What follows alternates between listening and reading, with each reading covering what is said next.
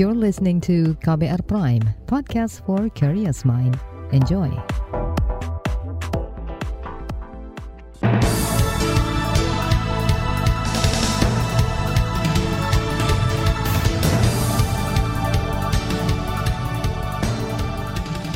Selamat pagi saudara, senang sekali kami bisa menjumpai Anda kembali melalui program Buletin Pagi edisi Kamis 6 Oktober 2022. Bersama saya Naomi Liandra. Sejumlah informasi pilihan telah kami siapkan di antaranya keluarga korban tragedi Kanjuruhan tuntut hukum ditegakkan. Berkas perkara pembunuhan Brigadir J dilimpahkan ke kejaksaan. Buruh tuntut upah naik 13 persen tahun depan. Dan inilah Buletin Pagi selengkapnya terbaru di Buletin Pagi. Keluarga korban tragedi Kanjuruhan menuntut hukum ditegakkan. Salah satunya disuarakan Arif Junaidi yang anaknya Muhammad Irsyad Al-Junaid usia 17 tahun meninggal dalam tragedi tersebut. Irsyad adalah Aremania asal Jombang, Jawa Timur.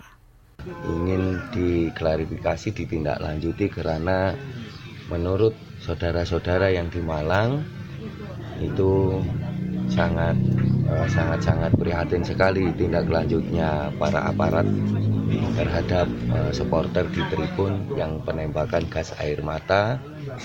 Berikutnya saya minta tolong dengan semuanya yang berkaitan ditegaskan, ditindaklanjuti bagaimana Arif Junaidi menceritakan kondisi jenazah putranya Irsyad membiru gosong di wajah dan ada luka di kaki. Arif mendapat cerita dari rekan-rekan Irsyad bahwa putranya itu sempat kejang dan sesak nafas akibat gas air mata. Saudara Presiden Joko Widodo kemarin menyerahkan santunan kepada keluarga korban meninggal dalam tragedi Kanjuruhan. Santunan diberikan usai Jokowi menjenguk pasien yang dirawat di RSUD Saiful Anwar, Malang, Jawa Timur. Dan juga Tadi sudah kita sampaikan sedikit uh, santunan kepada korban yang meninggal dan saya tahu tidak hanya dari pemerintah pusat tapi pemerintah provinsi, pemerintah uh, Kota Malang, kemudian Jatim juga Santunan dari pemerintah pusat yang disampaikan Presiden Jokowi kepada keluarga korban meninggal 50 juta rupiah. Sementara itu Gubernur Khofifah Indar Parawansa mengatakan ada juga santunan 25 juta rupiah dari Pemprov Jawa Timur, Pemkot Malang, dan Bank Jatim. Saudara, usai menyerahkan santunan ke korban, Jokowi meninjau langsung Stadion Kanjuruhan. Jokowi menyoroti soal temuan pintu keluar stadion yang dikunci dari luar hingga tangga yang terlalu curam. Jokowi menyebut temuan itu akan diselidiki tim gabungan independen pencari fakta atau TGIPF, pimpinan Menko Polhukam Mahfud MD. Sementara itu, Gubernur Jawa Timur Kofifa Indar Parawansa mengungkapkan ada enam korban meninggal yang sempat tidak tercatat di posko karena langsung dibawa pulang dan dimakamkan keluarganya. Dengan demikian, jumlah korban meninggal yang tadinya 125 kini menjadi 131 orang sehingga uh, tercatat di crisis center saya langsung bertelepon sendiri uh, update ini 131. Di lain pihak, Komisi untuk Orang Hilang dan Korban Tindak Kekerasan Kontras Surabaya menyebut jumlah korban meninggal tragedi Kanjuruhan versi pemerintah terlalu sedikit. Sebab menurut Ketua Badan Pengurus Kontras Surabaya, Andi Irfan Junaidi, data di posko Kontras bekerja sama dengan Aremania justru mencatat korban meninggal mungkin lebih dari 200 orang. Sementara itu, Lembaga Perlindungan Saksi dan Korban LPSK telah menurunkan tim terkait penanganan tragedi Kanjuruhan. Selain memastikan hak-hak korban terpenuhi, LPSK juga siap mengupayakan perlindungan bagi saksi dan korban dalam rangka penegakan hukum. Wakil Ketua LPSK Edwin Partogi meminta para saksi dan korban aktif membantu mengungkap fakta seterang-terangnya. Ia juga meminta jangan sampai ada upaya intimidasi terhadap mereka. Jadi upaya-upaya untuk melakukan serangan balik kepada yang mengupload video atau para saksi korban itu adalah upaya yang kontraproduktif ya dan tentu itu akan berdampak pada citra lembaga tertentu dan mungkin akan merasa yang terpojokkan dengan situasi seperti itu. Jadi sebaiknya ya penegakan hukum dulu dimaksimalkan, perhatian terhadap korban dimaksimalkan ya. Sebelumnya, Koordinator Lembaga Bantuan Hukum LBH Surabaya Pos Malang Daniel Alexander Siagian mengatakan, saksi tragedi Kanjuruhan dan korban kini justru merasa ketakutan mendapat intimidasi dan persekusi.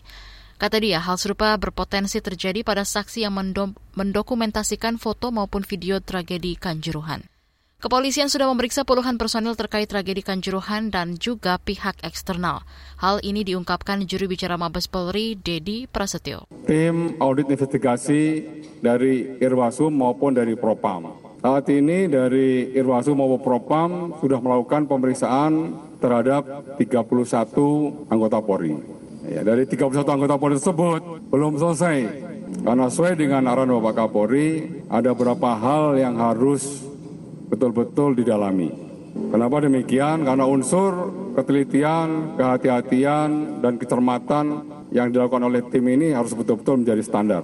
Juru bicara Dedi Prasetyo menambahkan, proses pemeriksaan yang dilakukan tim audit investigasi berkaitan dengan persangkaan pasal 359 KUHP atau pasal kealpaan, kekurang hati-hatian, dan kelalaian-kelalaian yang menyebabkan orang lain meninggal.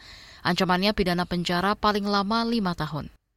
Di lain pihak, lima prajurit TNI sudah diperiksa terkait tragedi Kanjuruhan. Empat berpangkat Sersan II dan seorang prajurit satu. Panglima TNI Andika Perkasa menegaskan akan memeriksa unsur pimpinan prajurit yang bertugas di pengamanan laga Arema lawan Persebaya. Panglima juga berjanji menghukum pidana prajurit TNI yang melakukan kekerasan. Presiden Joko Widodo merespon pencopotan hakim konstitusi oleh DPR. Informasinya akan hadir sesaat lagi, tetaplah di Buletin Pagi KBR. You're listening to KBR Pride, podcast for curious mind. Enjoy!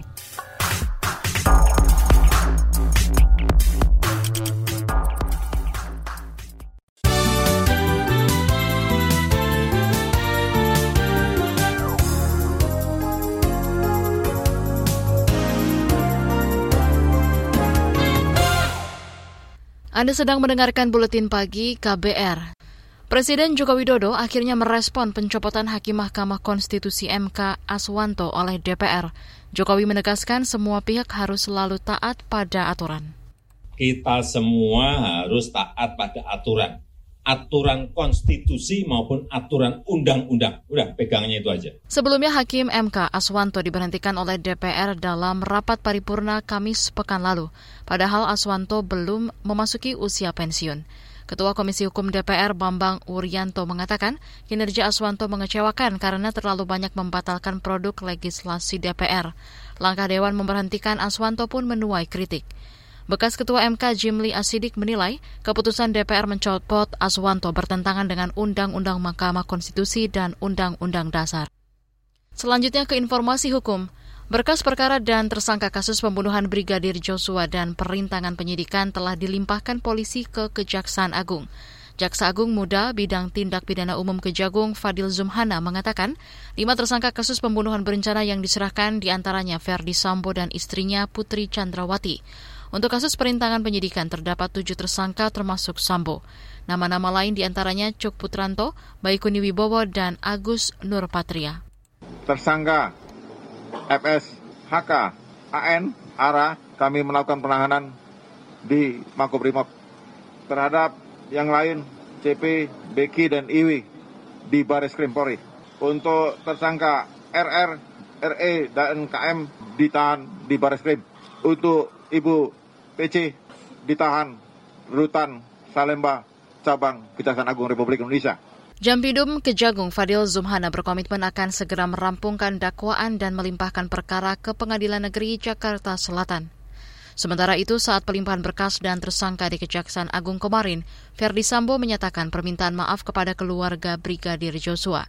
Sambo juga menyesali perbuatannya yang emosional dan menyatakan istrinya Putri Chandrawati tidak terlibat pembunuhan berencana. Kita ke soal COVID-19. Kalangan pakar mengingatkan virus corona masih belum hilang meski kasus baru dan kematian karena COVID-19 mulai menurun. Ini diungkapkan pakar mikrobiologi klinik dari Universitas Indonesia Amin Subandrio merespon pernyataan sejumlah pihak bahwa pandemi akan segera berakhir. Eh, walaupun WHO bilang akan berakhir pandeminya, tapi jumlah kasusnya masih ada dan uh, orang yang sakit masih ada, ya uh, virusnya juga masih uh, bersirkulasi. Baik. Tapi semuanya masih bisa diprediksi.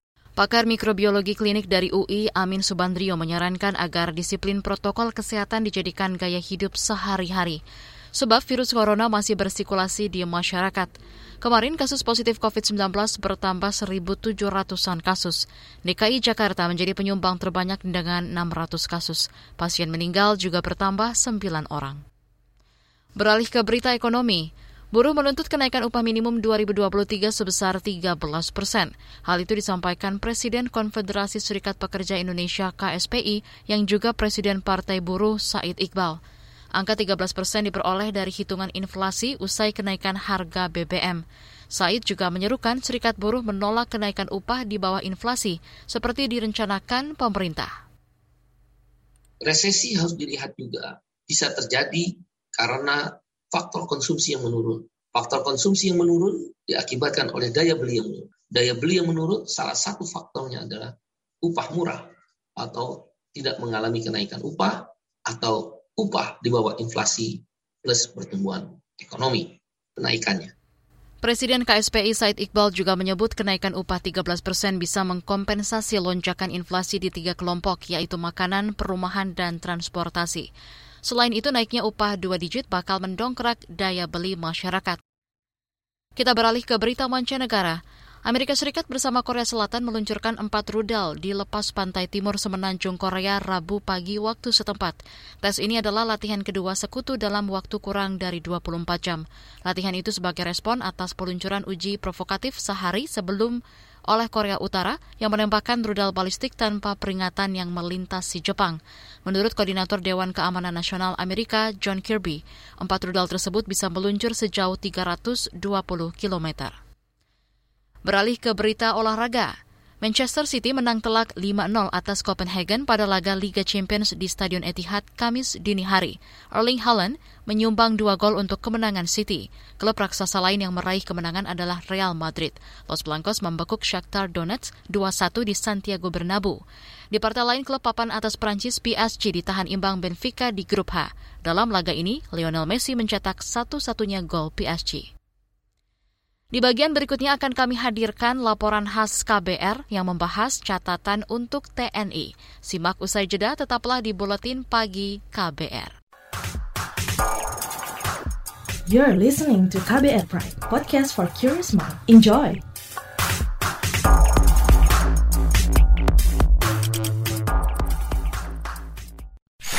Commercial break. Commercial break. Transfer ke sini udah, bayar ini juga udah. Ke gue udah. Hih, Allah, pertumbuhan ekonomi tuh lagi melambat, persis kayak tabungan gue. Betul banget, harus matang ngelola keuangan. Pengennya tuh investasi sesuatu gitu ya. Apa gitu yang cocok dan menguntungkan?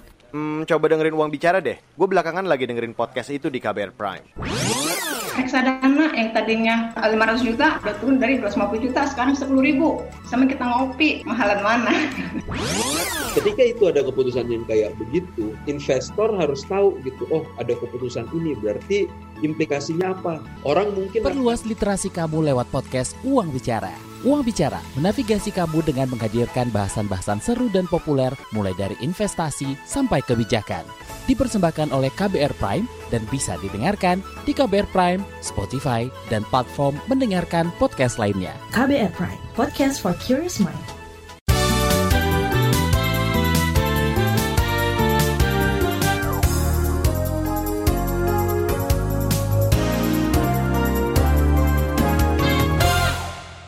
Anda masih bersama kami di Buletin Pagi KBR.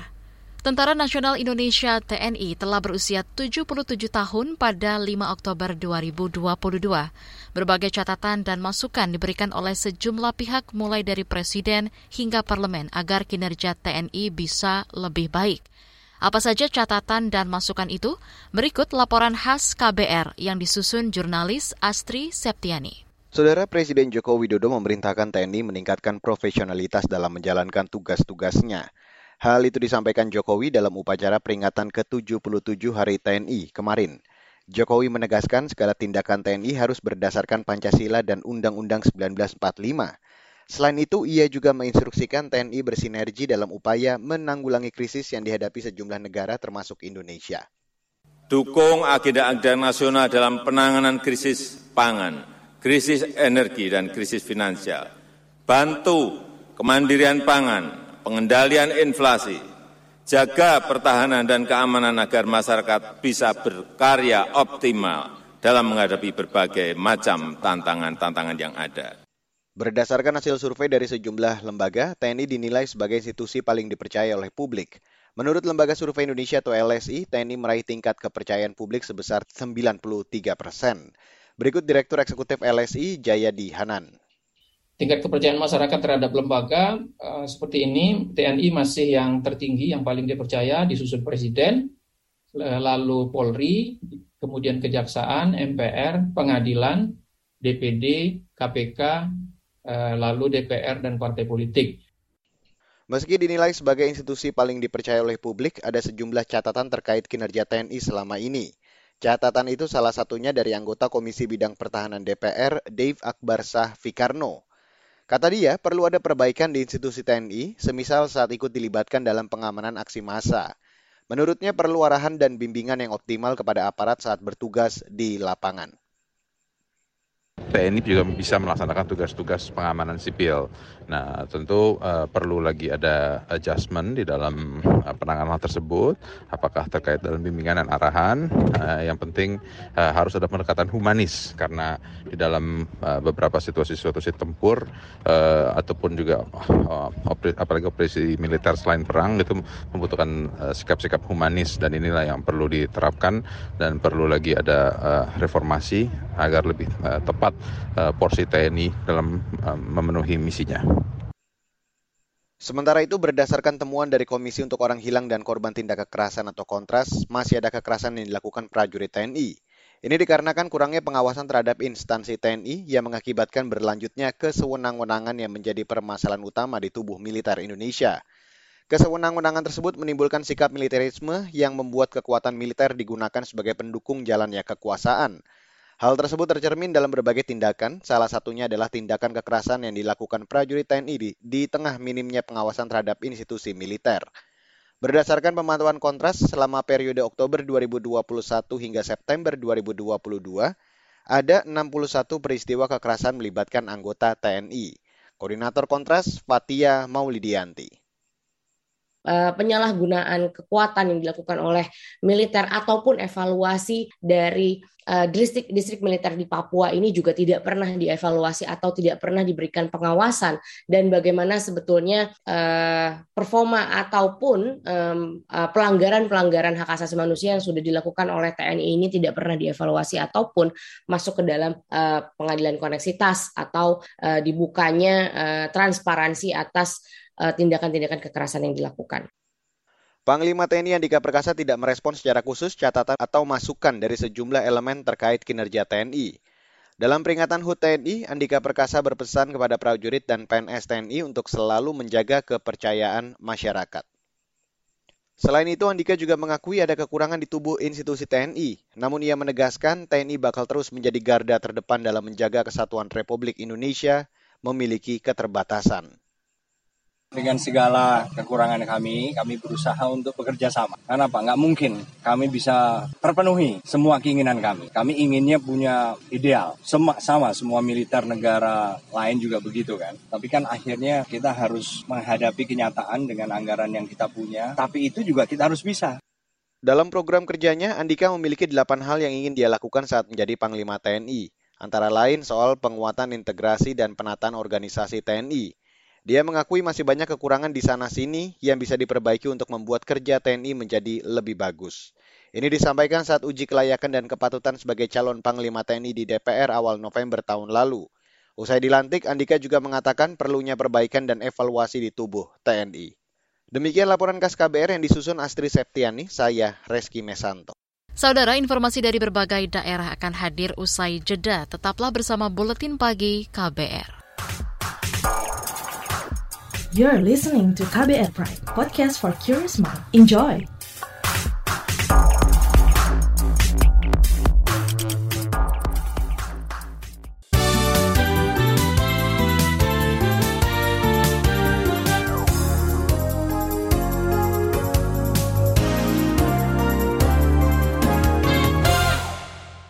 Inilah bagian akhir buletin KBR. KPU Jawa Tengah mencatat ada 520 aduan masyarakat yang namanya dicatut oleh partai politik. Ketua KPU Jawa Tengah Paulus Widiantoro memastikan telah menindaklanjuti aduan tersebut.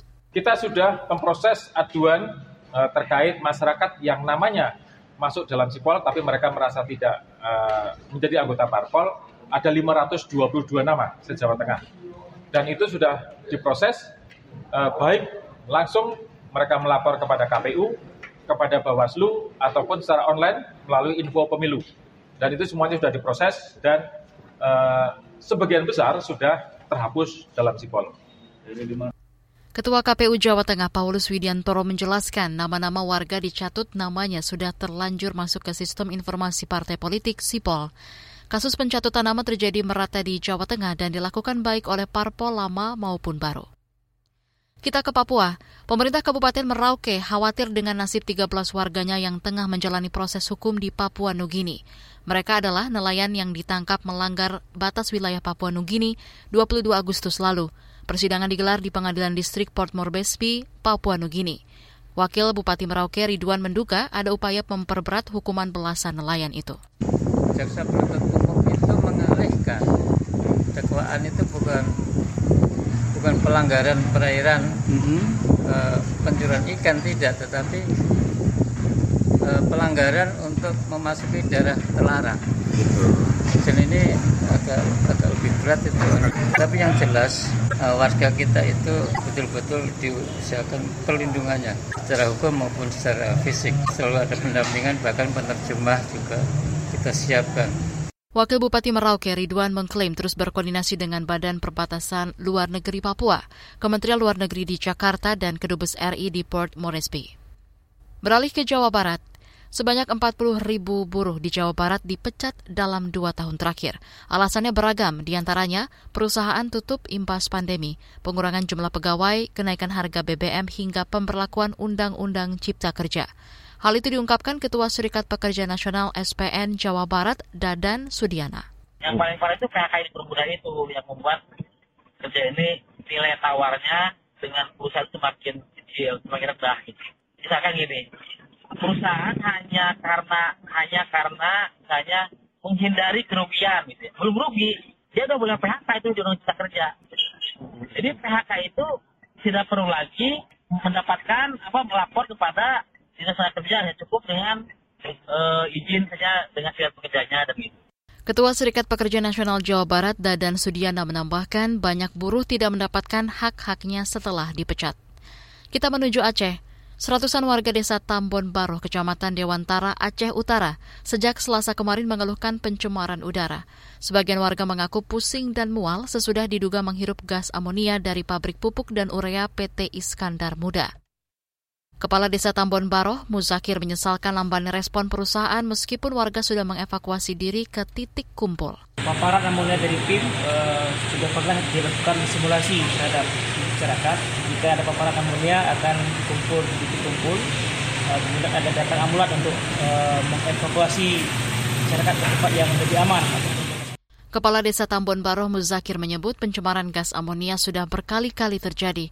Enam tahun lalu otoritas pabrik pupuk dan urea PT Iskandar Muda mengakui katup pengaman gas di pabrik amonia terbuka. Akibatnya seratusan warga desa Tambon Baroh pusing dan mual setelah menghirup gas, bahkan ada yang dirujuk ke rumah sakit. Informasi tadi menutup jumpa kita di Buletin Pagi hari ini.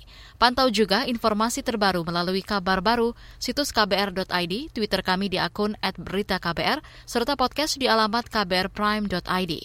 Akhirnya, saya Naomi Liandra bersama tim yang bertugas undur diri. Salam.